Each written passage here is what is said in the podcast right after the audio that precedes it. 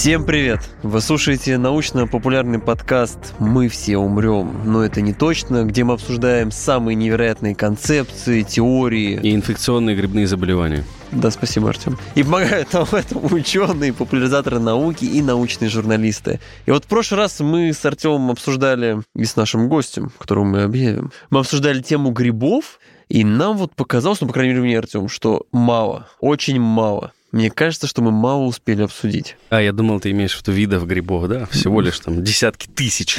Десятки тысяч грибов. И, и еще несколько сотен тысяч откроют в обозримом Да, будущем. и десятки тысяч видов спариваний. Все это вы можете послушать в прошлом эпизоде. А сегодня понять поглубже тему грибов, как они помогают человеку и вообще для чего они нам нужны, нам поможет Владимир Гмашинский, кандидат биологических наук, старший преподаватель кафедры микологии и альгологии биологического факультета МГУ. Владимир, здравствуйте снова. Добрый день. Мне просто кажется, что самое сложное, что нужно понять, когда мы говорим про грибы, и что мы пытались весь предыдущий эпизод, там, около часовой сделать, ссылочка будет в описании, это то, что, ну, есть какое-то общее представление, что гриб — это вот он растет под деревом, но это плодовое тело, на самом деле гриб под землей — это мицелии, и на самом деле это один из видов, ну, ладно, не один из видов, а группа видов грибов. А что? А на самом деле их огромное множество разных, и просто нужно, мне кажется, соотносить это, допустим, с чем? Вот мы, когда говорим про млекопитающих, сразу там в голове ряд животных, которые плюс-минус там родили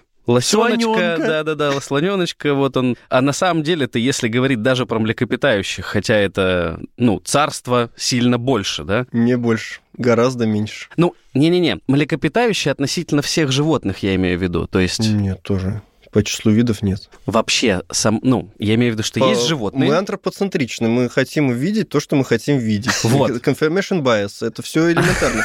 Мы подтверждаем те данные, которые мы как бы видим глазками, мы хотим получить это подтверждение. Это не так, а это мы видим... Для этого наука и нужна, безусловно. Да, мы видим Я просто к животных. тому, что киты, например, летучие мыши и человек — это все млекопитающие. И мы все, мы там, киты и летучие мыши, если поставить нас в одну комнату, в один бассейн, я не знаю, мы очень сильно отличаемся друг от друга. И грибы отличаются тоже очень сильно друг от друга. Вот, мне кажется, что нужно понимать, и что мы пытались в прошлом эпизоде донести, для того, чтобы вообще хоть немного въехать в эту тему. Не упираться вот в этот образ, который у нас в детских книжках с белым грибом у дерева.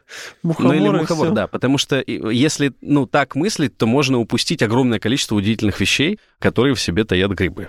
Вот, это такое предисловие, которое я хотел проговорить. Отлично. Почему вообще мы решили собраться здесь второй раз? Это так тупо, ну ладно. Я посмотрел фильм, который изменил мою жизнь. Да, потом грибы. он отправил его мне, и этот фильм изменил мою жизнь. Если коротко передавать суть, то вообще все, что это студия, в которой мы с вами сидим, Мы, я, Да, Артем это и Владимир. Все это появилось благодаря грибам. Если э, декомпозировать эту историю, то давайте, наверное, отправимся в далекое-далекое прошлое, когда Земля только-только остывала после всех этих магматических приколов. В океане были огромные волны сумасшедшие, жизнь была не очень разнообразна. Разнообразна, но не такая, какая сегодня. И получается, что уже тогда были грибы. Ну, на самом деле, точный возраст грибов сказать, описать сложно, потому что у нас довольно мало конкретных инструментариев для того, чтобы мы точно могли сказать, что Мгм. вот тогда-то они уже были. Да? Интересно, что пробовали какие-то вещи находить прям возраста порядка трех с половиной миллиардов лет, там что-то какие-то дрожжи пытались находить. Но это, по-моему, все-таки потом выяснилось, что какие-то там варианты магматических пород, ну, в общем, что-то, скорее всего, какие-то ошибки, да? А Однозначно понятно, что грибы, вот первые точно подтвержденные находки, да, это 600 миллионов лет, и понятно, что это уже были те грибы, которые, ну, скажем так, они очень сильно эволюционировали уже к тому времени, и ясно, что они гораздо более древние, но вот точную датировку, по крайней мере, по находкам сказать сложно. Да. Но и этого числа уже достаточно, чтобы считать Да, их 600 очень это- древними. Для них слабовато. Я просто к чему? Как бы, если опираться на там школьную программу, то почва, в которой там растут деревья, по которой мы с вами ходим, ее же не было, там, она не всегда была. И вот в ее образовании, насколько я помню, ну, как бы считалось, что очень большую роль играли растения. Но сегодня получается, что точка зрения, она немножко другая, что грибы подготовили Первично. да, условия для того, чтобы эта почва формировалась, и потом совместно уже с растениями как-то ее там обогащали. Но ключевое здесь все-таки грибы. Ну, по крайней мере, как источники органического вещества, да, то есть понятно, что такое почва. У нас есть какие-то организмы, которые живут на ее поверхности, так или иначе. Вот эти организмы, они выделяют ну, там, умирают, либо выделяют какие-то метаболиты, так или иначе достают органические вещества туда, они помещают, и потом, соответственно, они отмирают, постепенно все это перерабатывается и превращается в почву, да, ну это вот грубо говоря. Да. Понятно, что, во-первых, нужен какой-то источник органического вещества. Если мы говорим про грибы, то сами по себе грибы, мы с вами, как говорили в прошлый раз, они сапротрофы, то есть они питаются готовыми органическими веществами, да, и они гетеротрофы. Сапротрофы питаются мертвой органикой, гетеротрофы питаются готовыми органическими веществами. Соответственно, им неоткуда было бы взять эти органические вещества. Есть еще такой элемент, как водоросли. Водоросли тоже многие могли так или иначе выходить на сушу, и многие mm-hmm. водоросли до сих пор выходят на сушу, и мы их там прекрасно с вами можем найти в большом количестве наземные водоросли. И эти водоросли тоже выделяли органические mm-hmm. вещества, грибы их тоже так или иначе перерабатывали, эти водоросли могли образовывать ассоциацию с грибами, и это все могло формировать первичную почву. Ну, по крайней мере, как это можно себе представить. Хорошо, но к моменту же, когда водоросли начали потихонечку попадать на сушу, да, сейчас не про почву, а просто про сушу, грибы уже были, чтобы, так сказать, предложить свое вот это деловое предложение. Давайте вот обмениваться веществами. Ну, бы что-то еще кушать надо было, потому что так просто находиться на почве, на суше, да, угу. что они кушать-то будут? И кушать ну, будет нечего. Каменистая вот эта поверхность а, была, и грибы... еще есть. Надо понимать, что ассоциация да. с бактериями тоже есть. То есть это постепенный, постепенный, постепенный процесс, да, из воды выходят водоросли, выходят грибы, выходят бактерии, да, все это дело начинает функционировать, и постепенно формируется какое-то подобие почвы. Вот потом образовалась очень небольшая группа, которую сейчас можно было бы сблизить, по крайней мере, с современными харовыми, но понятно, что это просто это очень кто? древние. Это водоросли, да, угу. очень древние организмы, очень маленькая, компактная группа, которая начинает э, очень эффективно размножаться и жить на почве, вот, образовывать ассоциации с грибами, и дальше они постепенно начинают уже захватывать всю ну, сушу, выходить на сушу, дальше уже идет формирование почвы довольно активно. И, и еще и вырабатывать кислород, ну, менять это атмосферу. И, это могли и водоросли без них. Прекрасно. Но, да, но водоросли были только в воде, на суше... Нет, почему? Они были уже на суше. Водоросли не обязательно живут в воде. Это понятно. Но их существование на суше это все равно результат, я так понимаю... Э... Да нет, они сами могут жить на суше прекрасно. Без грибов.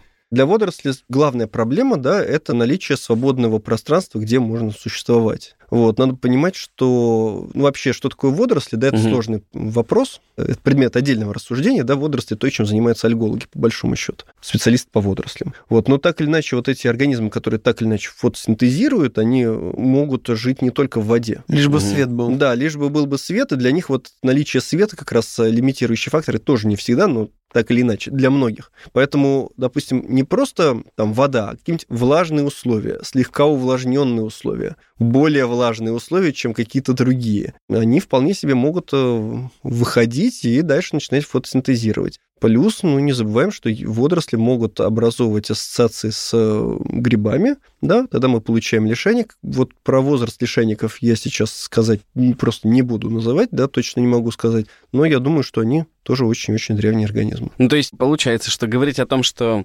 грибы позволили захватить сушу, да, ее полностью освоить и повлиять на количество кислорода в атмосфере, все-таки не приходится, потому что с этим и водоросли бы справились. Ну, без них это все очень плохо. Было бы сложно сделать. Наличие кислорода в атмосфере как раз для большинства организмов это проблема была какой-то этап. Ну, его отсутствие. Э, скорее наличие сначала. Сначала да, наличие. Сначала, сначала, сначала наличие, потом конечно. Вот, сначала наличие, потом отсутствие. Я думаю, в тот момент, когда это перестало быть проблемой, уже в атмосфере было достаточно кислорода для того, чтобы дышать. По крайней мере, в нашем понимании дышать. Ну, то есть да? тем формам жизни, которые вот сегодня существуют, нам-то комфортно с таким количеством кислорода в атмосфере, но тем, кто был до нас, это оказалось для них фактором таким Да и сейчас полно есть организмов, которым некомфортно в нынешних условиях. Даже среди грибов такие есть.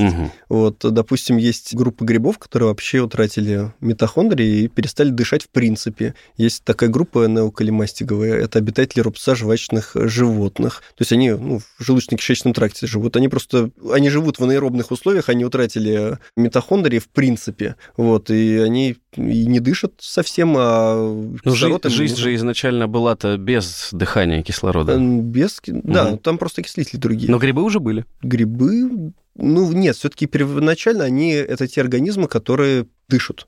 То Блин. есть это, смотрите, в чем проблема. Так, Надо расставить последовательность. Сначала у нас образуются цианобактерии, которые изобретают процесс фотосинтеза. зеленые вот эти. Да, в результате чего они могут выделять э, большое количество свободного кислорода. Кислорода. После этого уже происходит формирование первых эукариотических организмов, а грибы, как уже говорили в прошлый раз, это эукариот. Соответственно, грибы уже были в тот период, когда было много кислорода. Мгм. Мгм. А уже вторично они могли избавляться. Вообще все эукариоты, они изначально имели митохондрии. То есть они изначально уже дышали в тот момент, Мгм. когда произошла вот эта вся То есть эукариот это сразу базово дышит. Э, Да, но потом может от этого отказаться.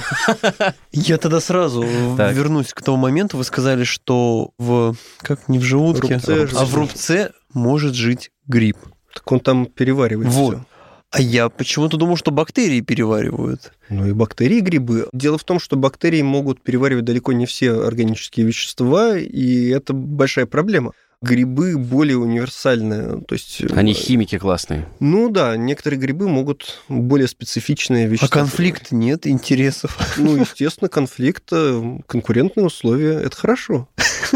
Хорошо. То есть получается то, что там мы с Артуром вычитали или посмотрели, что э, мы именно грибам обязаны тем, что существуют леса, в атмосфере много кислорода, и все это привело там к биоразнообразию, эволюции, появлению вот этого всего. Это все-таки натяжечка. Ну, существуют леса, да, потому что высшие растения вышли на сушу как раз в значительной степени благодаря грибам. Но то, что есть кислород, это нет. Я все-таки за то, что Здесь, короче, роль водорослей тоже не преуменьшать, да? Не, Тут не. как, как факультативный аллерголог я вынужден за них тоже заступиться. Выйти высшим растениям на сушу действительно грибы, судя по всему, очень помогли, да, и это косвенно подтверждается еще тем, что порядка 80% видов высших растений могут образовывать ассоциации с грибами Мгм. то есть микоризу. Вот. А грибы далеко не все могут с высшими растениями что-нибудь вообще, в принципе, делать, и они очень сильно разнесены по экологическим нишам. Мгм. Ну, так То что- есть деревьям без грибов тяжело, высшим Скорее растениям. высшим даже растениям. А грибам вообще никак. А грибам без растений, в принципе, ну... ну, Ок. некоторым видам. Ну, то есть, опять-таки, это все очень специфично. Э, Давайте здесь э, поподробнее, раз уж мы про эволюционный путь говорим, остановимся. Почему грибам нужны растения, а растениям нужны грибы? Но тут есть разные варианты взаимодействий. Важно понимать, что... Давайте мы сначала Ну- разберем азы экологии, да, экологические группы. Грубо говоря, если мы будем рассматривать учебник школьной программы, да, Мгм. то у нас э, все организмы можно разделить на автотрофы, гетеротрофы, да, автотрофы это те, кто сами выделяет органические вещества. Получили солнечный свет, Э, Да, выделили... и превратили гетеротрофы, те, кто питается готовым органическим веществом. Вот все грибы гетеротрофы, все высшие растения – это автотрофы. Дальше у грибов могут быть разные экологические ниши. Они могут быть сапротрофами, могут быть паразитами, могут быть симбиотрофами.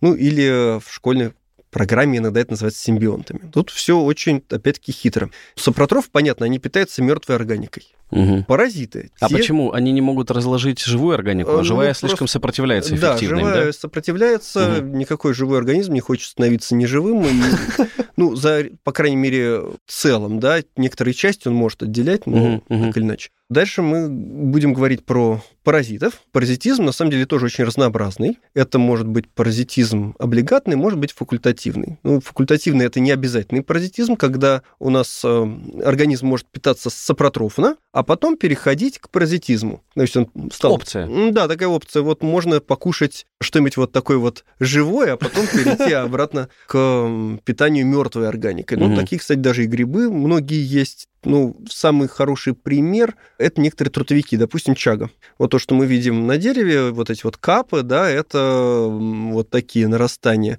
Это такой вариант паразитирования гриба на высшем растении, но потом, когда береза та же самая погибает, она падает, гриб формирует плодовое тело и продолжает э, питаться вот э, внутри этого плодового тела. Не отстает и после смерти от него. Мгм, да, и он будет дальше пытаться доедать вот эту всю мертвую органику. То есть это факультативный паразитизм. Есть облигатный паразитизм, то есть это обязательный паразитизм. Тот случай, когда гриб не может проходить весь жизненный цикл без высшего растения. На самом деле есть грибы, которые на определенных стадиях жизненного цикла они сапротрофы, на определенных стадиях жизненных циклов они облигатные паразиты. Вот. Но облигатный паразит не может завершить свой весь жизненный цикл Мгм. да, без ассоциации с своим организмом-хозяином. Не всегда это все плохо, да, потому что на самом деле, во-первых, облигатные паразиты, в отличие от факультативных, они пытаются снизить свою нагрузку на хозяина. Потому что смерть хозяина, естественно, Это для, для них смерть. них, ну, это смерть, а если хозяин вообще перестанет размножаться или вымрет, то они тоже вымрут. Вот. Ага. Поэтому нужно сделать так, чтобы минимизировать свое влияние на этот организм,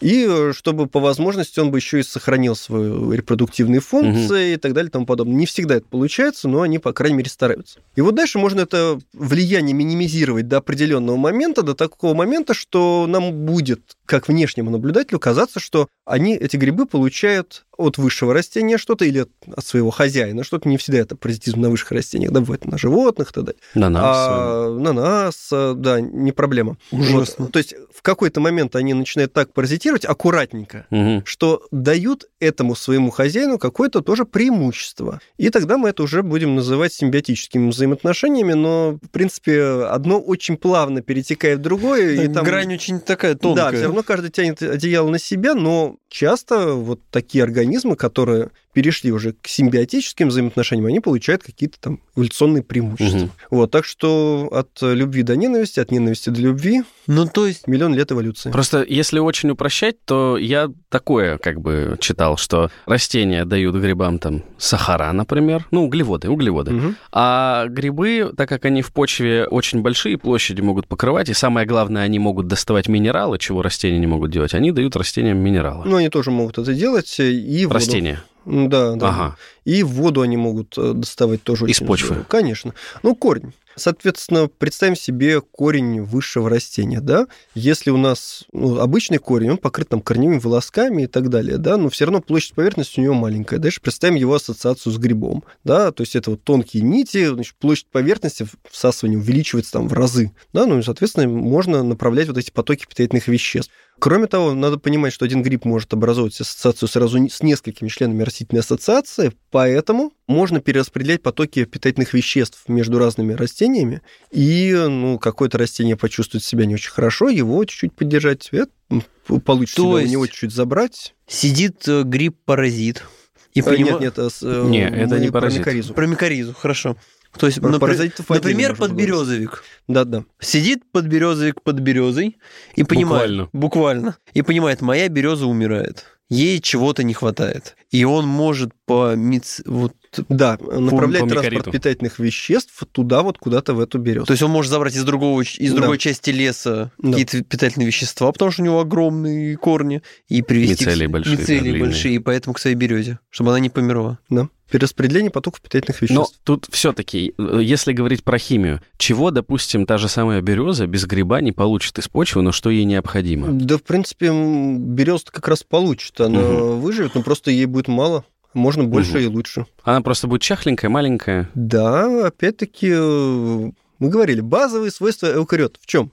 Образовывать Ага. взаимовыгодные ассоциации. Соответственно, она может образовывать взаимовыгодные ассоциации с грибом, и тогда она будет лучше, больше, мощней. Мгм. Если она будет сильная, то вероятность того, что на ней поселится какой-нибудь паразитический гриб, меньше, да, что ее какой-нибудь жук поест или еще что-то. Или если поест, то, по крайней мере, она от этого не погибнет выше. Соответственно, она получает огромное эволюционное преимущество перед Мгм. другими членами растительной ассоциации и перед э, теми же самыми другими березами. Просто я почему вас мучаю на этот счет? Потому что определенный ряд упрощений, видите, уже получается, там кислород это не 100% заслуг грибов. Деревья все-таки худо-бедно выживают без грибов. То есть я вот эти вещи прохожу, чтобы как Но бы отсеивать. выживают. Скорее всего, в процессе выхода на сушу, да, было бы очень сложно выйти на сушу Мгм. без э, каких-то устойчивых ассоциаций с грибами. Хорошо. То есть все-таки их роль здесь основополагающая для формирования там большинства деревьев высших, которые мы сегодня видим. Да, и для регуляции их численности тоже угу. надо... Мы как-то все больше про позитивные такие вот моменты, там симбиоз, спротрофное питание. Не забываем, что есть еще паразиты. Вот, паразиты – это очень важный элемент любого фитоциноза, да, и, Фитоциноз это? Ну, это растительная ассоциация, угу. да. И важно понимать, что без паразитов, скорее всего, вот то разнообразие живых форм, которое мы сейчас видим, оно было бы невозможно, потому что у нас ну, довольно часто получается, что если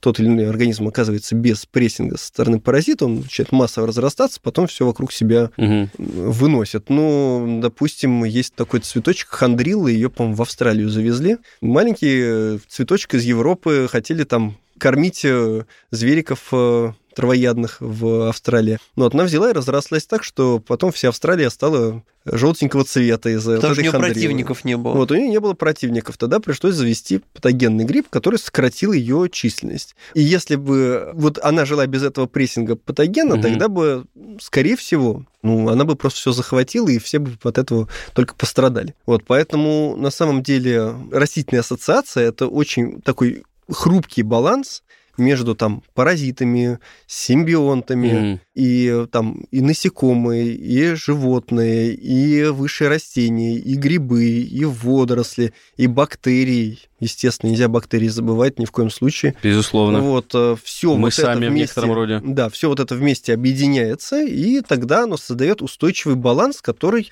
может функционировать. А дальше этот баланс настолько сложный, что по большому счету человек еще этого не понимает, да, и любые попытки как-нибудь корректировать вот этот вот баланс, они приводят к тому, что мы это все дело ломаем и рушим. Ну да. Там попытки какой-нибудь борщевик интродуцировать, да, вот типичный пример, да, вставили чужеродный вид, да, который у нас без прессинга патогена. Вот получили... Кстати, тоже, по-моему, для кормежки скота. Да, для кормежки скота. Пройдут думаю. еще сотни лет, а коммунистам все еще будут вспоминать борщи. Да, естественно. Ну ничего. В области большая проблема. Какой-нибудь выведем грибок, который этот борщевик э, гасит. Более того, не выведем, он просто есть. А теперь важно его здесь э, как бы культивировать, поселить, э, потому что он, насколько я понимаю, эти грибы, они не хотят особо в наших климатических условиях жить. То есть они такие более угу. южные. Борщевик выживает, а его паразит дохнет.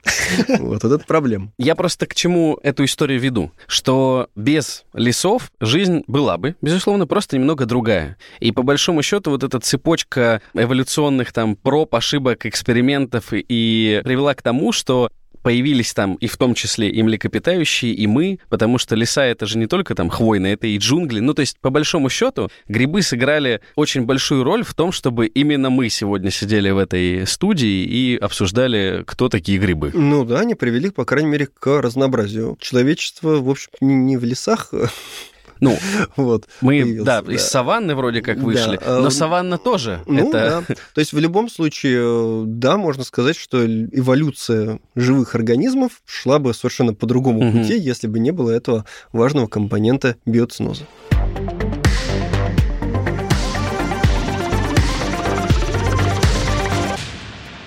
Почему говорят, что растения пустили грибы в свои клетки? То есть иногда рисуют схемы, где вот этот мицелий, он на каком-то вообще очень маленьком, каком-то крохотном, вот с микроскопом смотрим, проникает вот в эту структуру дерева, где прям отдельная клеточка как будто. Ну, если мы говорим про грибы микоризообразователи, да, да. грубо говоря, там типов микориза, конечно, много, но есть два типа микориза, эндо- и эктомикориза. Эндомикориза – это когда гриб проникает внутрь ткани растения хозяина, угу. и в том числе внутрь клеток. Вот это вообще... И это очень, на самом деле, как? похоже ну, просто, смотрите. Просто. Значит, есть клеточная стенка, да, и клетка высшего растения, да и вообще растительная клетка. Как выглядит клеточная стенка? Угу. Под клеточной стенкой цитоплазматическая мембрана, внутри клеточка, да, соответственно, цитоплазма и органеллы, ядро и все такое. Хлоропласты тоже. Можно разрушить клеточную стенку, то есть гриб разрушает клеточную стенку, но не разрушает цитоплазматическую мембрану и проникает внутрь. Что делает высшее растение? Если вам сломали крышу дома, что надо сделать? Чинить. Чинить. Значит, нужно починить эту клеточную стенку. За счет чего оно его будет чинить? За счет э, клеточной стенка из целлюлозы, соответственно, мономер целлюлозы, глюкоза. Соответственно, надо направить глюкозу для того, чтобы белочки на поверхности плазматической мембраны это все дело починили. Вот, ну, собственно, гриб и будет ими питаться. Только это вариант ассоциации, который можно рассматривать либо для паразитизма, либо для как раз перехода вот к таким Мгм. взаимоотношениям, которые мы в школьном учебнике биологии называем симбиотическими. Симбиотическими. Да, сейчас это принято называть симбиотрофией. Вот, то есть, э, опять-таки, от паразитизма, когда грибы паразитировали за счет гуустори, мы постепенно переходим к таким вариантам взаимодействия, когда у нас, получается, внутрь клеток проникает так называемые визикулы, арбускулы, все это Арбускулы, вот слово-то. да, визикулярно-арбускулярная микориза, старое, опять-таки, название, немножко устаревшее. Но, тем не менее, да, у нас так или иначе структура проникает внутрь клеток растения хозяина. Кошмар, внутрь Ну, клетки лезет. Да, И ждет, когда дерево захочет ее починить. но это не только дерево, Ну, любые говоря. растения. Это только важно понимать, что такой тип микоризы, он характерен для гломеромицетов. Это особая группа грибов, которые не образуют плодовых тел. А. Вот, то есть там подберезовики, подосиновики, они так не делают. У них эктомикориза, у них э, мицелий гриба оплетает корень на Ага. поверхности, и есть только небольшое количество мест, где есть контакты между клетками высших растений и, собственно, мицелием гриба, это так называемая сеть Гартига, да, которая находится на поверхности корня. Мгм. Вот там осуществляется контакт, но вот внутрь клеток они особо не лезут. То есть им достаточно для обмена Контакта, да. Веществами этого Вот, но при этом э, грибы эндомикориза образователи они на поверхности, вот вы выкапываете корень, вы даже не видите, что он там микоризован или не микоризован. Вам ее надо корень порезать, покрасить, тогда вы увидите этот гриб микоризообразователь. А вот э, те грибы, которые образуют эктомикоризу, они такой микоризный чехол образуют. на Это которые поверхности по поверхности. Да. Мгм. Ну, то есть какой-нибудь там подберезовик, подосиновик, там на поверхности там саженца можно выкопать, да, посмотреть, микоризован корень или нет. Это будет хорошо видно. А если... Нет, вопрос бытового характера. Я люблю такие вопросы. Если взять мицелий грибной, вот видишь, ты гриб вырезал, там мицелий взял и посадил себе, Намотал так намотал на катушку. и посадил себе в огород. Он все мертвый или он начнет? Все будет очень зависеть от того, что это за гриб. Значит, есть, если задача получить шляпочные грибы, да, то нужно использовать не те грибы, которые являются микоризообразователями. То есть какие-нибудь там подберезовики, подосиновики, белые лисички, рыжики, На огороде расти всё не будут. все это не будет расти. Тут другой вариант, если, конечно, вы как-то подсадите в корень высшего растения, и вам повезет, что они образуют ассоциацию с этим высшим растением, тогда, может быть, С вишней яблоком кто-то Э, как- затусуется. Когда-то, да, кто-то там что-то сделает, но это как повезет, да, гарантировать здесь нельзя. Лучше всего все-таки культивировать, если хочется что-то выращивать, да, лучше всего культивировать грибы, которые не являются микоризообразователями. Это могут быть Белые вешенки, грибы. нет, нет, это может быть вешенка, это может Лисичка. быть шампиньон, лисичка, микоризник тоже. А, Вот, видите, я перепутал т- белый тоже. гриб и шампиньон. Вот, да, шампиньон, шейтаки очень хорошо можно культивировать, но опять-таки нужно знать, на чем конкретные грибы Мгм. лучше всего культивировать. Например, шейтаки их культивируют на березовых, ну, на- вообще на поленьях. Да, там определенные виды высших растений можно использовать. Там просто дровницу такую Мгм. складываете, туда инокулируете мицелии, и они прям вырастают плодовые тела. Причем так их и выращивают на фермах. Вешенку ее выращивают, она вообще ксилотроф, то есть она питается гнилой древесиной, но Мгм. выращивают ее на лузге подсолнечника. То есть надо много-много-много семечек наесть, такой мешок там 70-литровый, инокулировать э, мицелий и, э, То есть соответственно... он на шелухе от семечек Да, да, прекрасно их растет? выращивают на шелухе от семечек. С шампиньонами немножко сложнее, это компост. Там все-таки такие Богатый набор, условия, да? Да, там, ну, вообще они обычно э, капротрофы, то есть они, ну, по крайней мере, они любят очень богатую почву, да, соответственно, это хорошо выращивать на компосте, и шампиньоны ну, я думаю, в домашних условиях не очень. А вот вешенку в середине 90-х, в конце 90-х годов просто продавали в телемагазинах. Можно было себе заказать мешок с вешенкой, там поставить себе на кухне, поливать из леечки, вырастали бы грибочки. Э, До сих пор есть любители так делать. Единственная проблема заключается в том, что понятно, что без определенных условий температуры, влажности Мгм. И так далее, внешних условий, нам будет крайне сложно добиться максимального выхода плодовых тел. Потому что вот, вот этот процесс так называемой выгонки плодовых тел, да, когда мы получаем плодовые тела в виде урожая, да, ну, мы все-таки хотим не гриб пок- покормить семечками, да, а мы хотим, чтобы у нас какой-то урожай, да, сформировался. Вот эта проблема, Опять эти мицелии. Плод мне давай. Да, да, да. Вот они будут кушать, а а плодовых тел, может, и не сформируют. На самом деле, формирование плодовых тел это не всегда означает, что грибу так уж очень хорошо. На самом деле, иногда формирование плодовых тел приводит какие-то стрессовые факторы. Срочно размножаемся, ребята. Да, да, да, срочно размножаемся, делаем плодовые тела, делаем споры, споры улетят Мгм. вот куда-нибудь туда, и, может быть, там им будет лучше, вот, а я тут помучаюсь. Умру. Да, с этим как раз связаны проблемы с тем, где грибы находят и почему травятся съедобными грибами. Но это отдельный вопрос. А, то есть мы можем выкопать гриб, а он, собственно, плодовое тело ты дал, потому что в почве гадость какая-то. Ну, да. Не, ну мы просто часто находим плодовые тела грибов, да. Допустим, часто сигналом к формированию плодовых тел является либо сильное уплотнение почвы, а что может быть? Дорога, да, тропинка, да, либо, ну, тропинка, ладно. А если это автомобильная дорога? Вдоль автомобильных дорог, в общем, довольно часто растет большое количество вкусных, хороших грибов. Потому что То есть, уплотнение М, почвы. Потому что там происходит уплотнение почвы, тяжелые металлы и другие И ему плохо под землей. хорошие вещи. Да, И ему Мицелий плохо. пытается пустить плодовое Он- тело, чтобы текануть оттуда. Да, да, да, как-нибудь, ну, либо перебраться через эту дорогу Мгм. каким-то образом, да, как ему переберется. Блин, вот хитрый.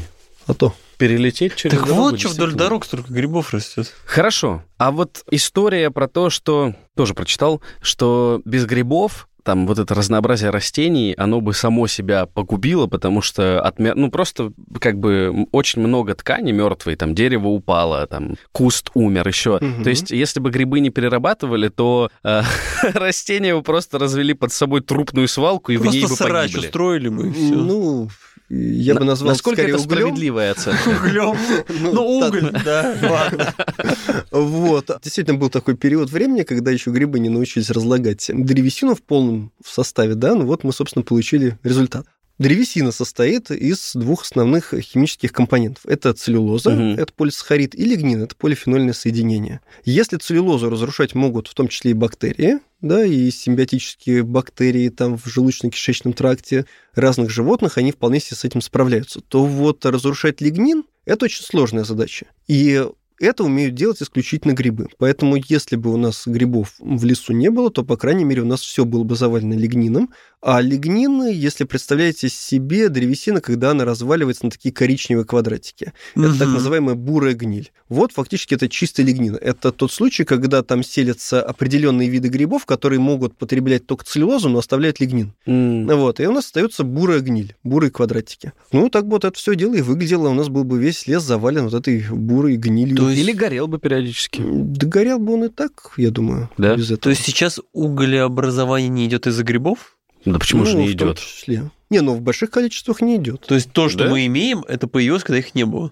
Я представляю, почва такая вынесена, как будто это обновление. Окей. То есть просто почему тоже, э, я это спрашиваю, почему грибы называют первоклассными химиками от мира природы? Не только потому, что там их разнообразие и огромное количество ферментов выделяет сложных вот этих молекулярных структур, которые ты и в лаборатории получить, я так понимаю, ну, задача не очень простая.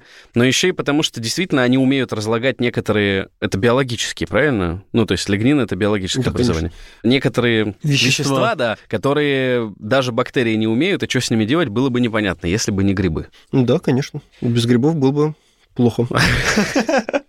И такой момент еще, то есть там мы чуть-чуть прошлись по тому, какую роль сыграли грибы в эволюционном процессе именно том, который произошел. Люди там появились, занимаются собирательством, и тут попадается кому-то на глаза такая штука, как дрожжи. Точнее, скорее, результат их деятельности. Как так вышло, что люди нашли те именно виды грибов, которые позволили сначала выращивать пиво, а потом э, и хлеб появился? Да, потому что хочется веселой жизни. Ну, Хлеба и зрелищ. Нет, сначала зрелище, а потом хлеба. Я к тому, что эти дрожжи и так себя прекрасно чувствуют в природе, это не люди их культивировали. Тут, на самом деле, момент довольно сложный, потому что сахаромица с церевизией, которую мы сейчас используем при хлебопечении и пивоварении, на самом деле это вид, который, судя по всему, человек вывел под себя. Мгм. То То есть есть э, селекция. были, да, судя по всему, были дрожжи, да, которые так или иначе что-то там сбраживали и так далее. Ну, у кого-то, видимо, что-то там действительно забродило. Скорее всего, намокшее зерно, да, у нас Ага. получился вытяжка, да, такая, и дальше туда заселились, понятное дело, дрожжи, все это протухло, Дай-ка попробовали. попью. Да, ну дай-ка попью, о, кажется вкусно, ну дальше немножко этот процесс модифицировали. И дальше понятно, что чтобы оно ферментировалось правильно, Именно, нужен, да, да, да. да, нужен правильный организм, который бы это ферментировал. То есть у одного стухло плохо получилось, у второго стухло плохо получилось, у третьего стухло о, хорошо получилось. Давайте-ка попробуем вот эту штуку перенести сюда. О, смотрите-ка, и здесь стухло правильно. А давайте-ка все будем теперь мочить э, зерно, да, и, и делать вот, э, вот И это хлеб вот. нам не нужен. Ну Вот, и делать этот, э, эти вещи. А Не, потом пока еще уже, не умели, да, да. Хлеб э, научились делать через э, несколько тысяч лет после того, как научились делать пиво. То есть сначала было пиво, вот потом уже появился хлеб.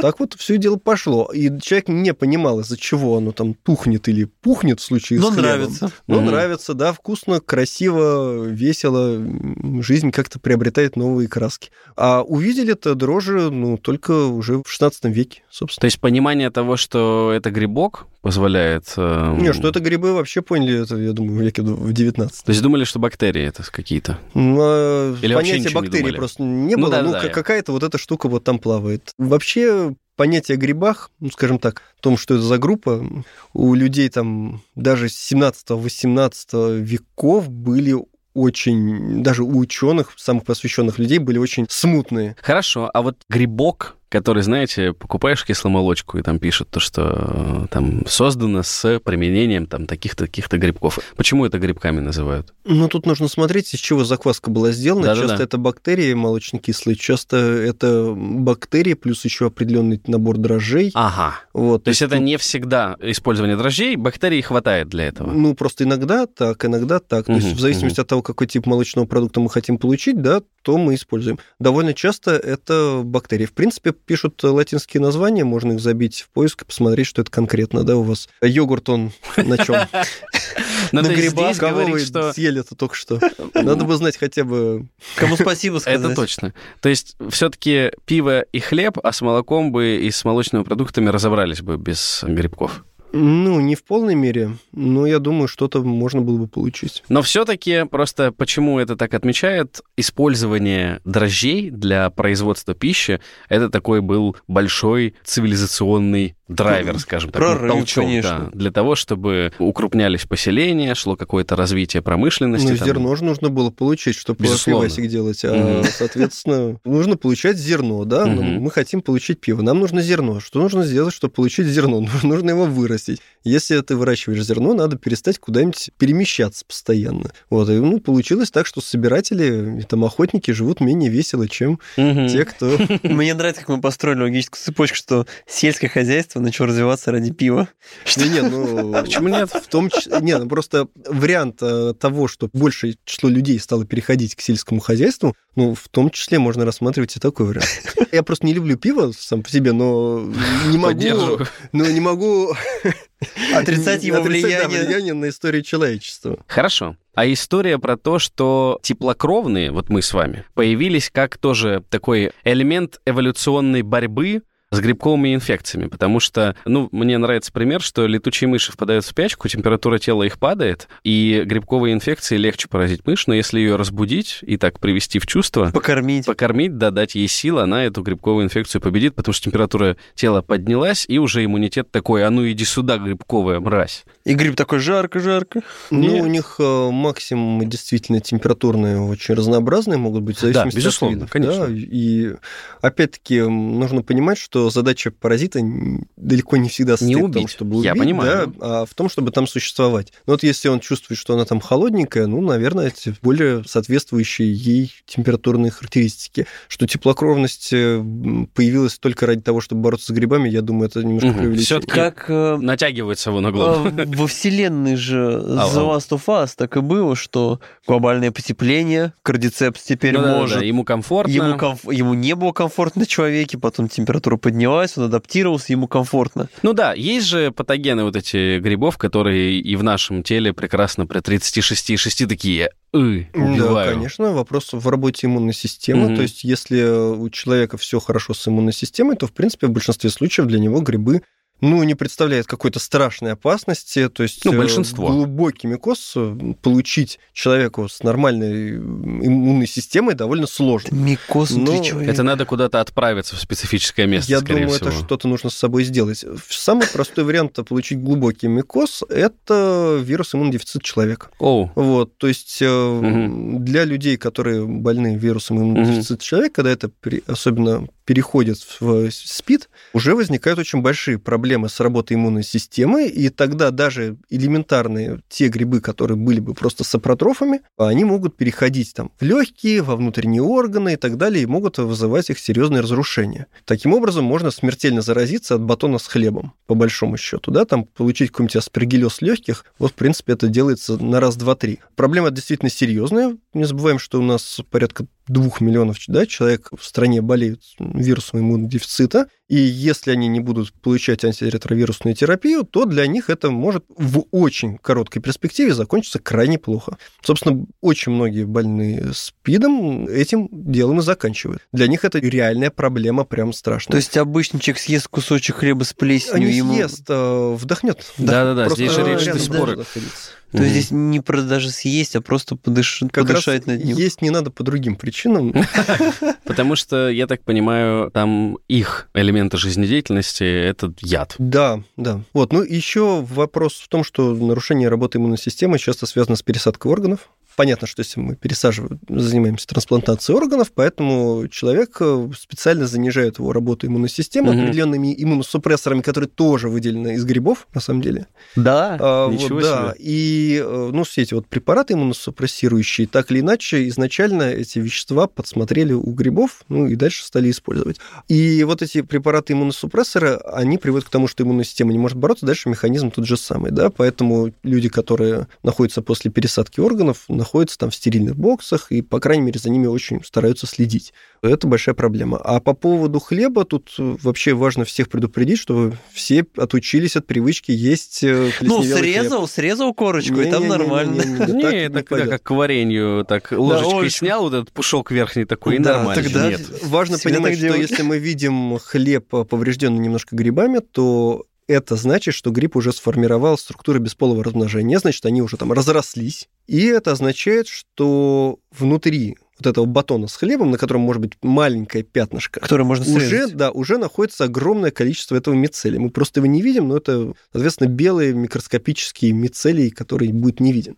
И э, человек, если даже он срежет корочку, то он не уберет весь гриб, а гриб будет выделять продукты жизнедеятельности, которые могут привести к очень серьезным отравлениям, в том числе они обладают... Там отравление будет не единомоментное, а часто обладает да, кумулятивным эффектом, накопительный, плюс это вещества, которые вызывают, обладают онкогенным действием, то есть могут вызывать рак. Какой кошмар. И количество онкологических заболеваний на самом деле, оно огромное, связано с тем, что люди употребляют вот Плесневелые продукты. плесневелые продукты. Поэтому я поэтому как раз специально эту тему сейчас поднимаю, что перестаньте есть заплесневелые продукты. Хватит. Если вы там совсем не голодаете, старайтесь от них избавляться. Кошмар.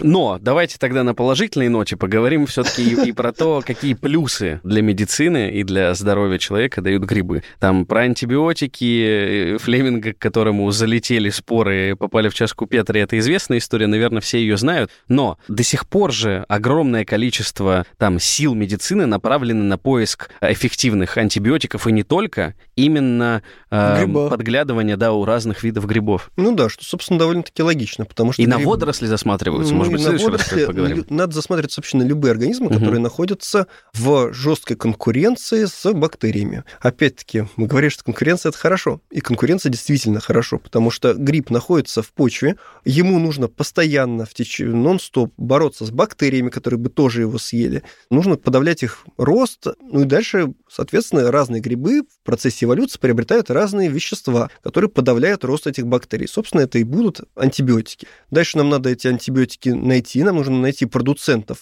гриб, то есть который будет производить эти Мгм. антибиотики в достаточной концентрации, в достаточном количестве, выделить их и э, так или иначе охарактеризовать понять вообще, насколько этот антибиотик опасен не только для бактерий, но и для человека. Угу. Да, ну, допустим, механизм работы пенициллина, я думаю, большинству известен, да, он нарушает э, синтез клеточной стенки бактериальной, да. У нас просто клеточная стенка немножко по-другому устроена, у нас просто нет ее клеточной стенки, да, ну и вообще для наших клеток это не страшно. Вот, а бактериальной клеточной стенки он подавляет. Ну, мы дома развитие. лишаем да. эту клетку фактически. Да, соответственно, они погибают.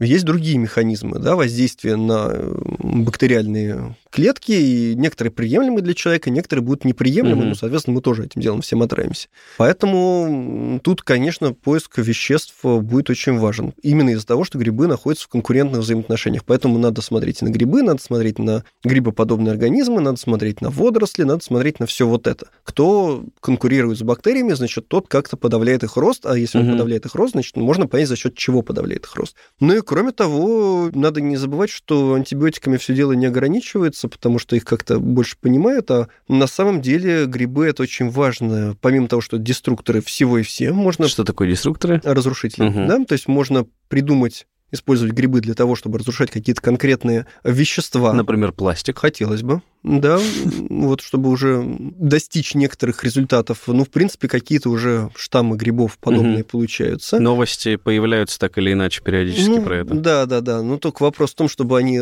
так пластик разрушали, чтобы у нас все пластиковое не после этого не развалилось. Есть интересный фантастический роман, где бактерии научились разлагать пластик, все обрадовались, вот только они начали есть проводку в самолетах, в домах, ну, и начался апокалипсис. Есть некоторый нюанс. Кроме того, могут грибы продуцировать разнообразные вещества, которые нам будут полезны там, и в пищевой угу. промышленности, в и химической. в химической, ну, в общем, материалы новые и так далее. Ну, самый простой пример того, что еще получают из грибов, это лимонная кислота. Есть такой гриб с неполиткорректным названием аспергилус нигер.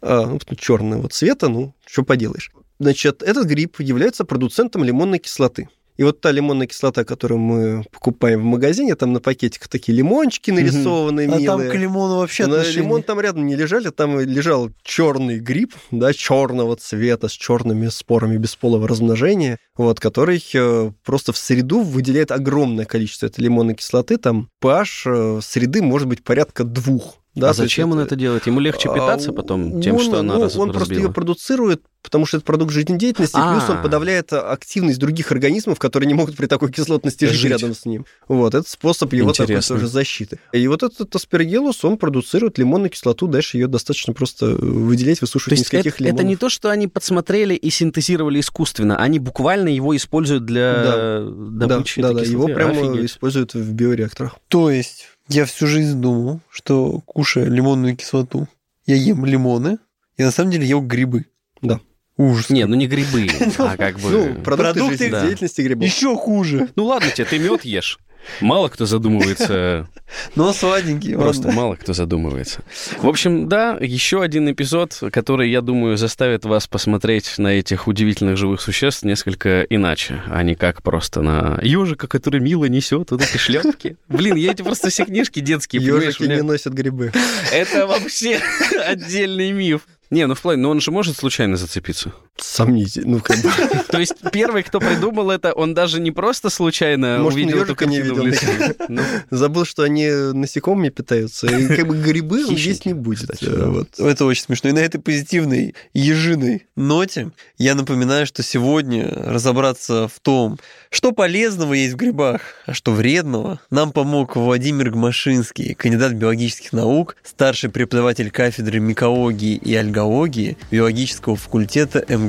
Владимир, большое спасибо. Надеемся, еще увидимся. Да, ждем вас поговорить про водоросли, поговорить про лишайники, может быть, слезевики. Удивительные темы. Всем пока.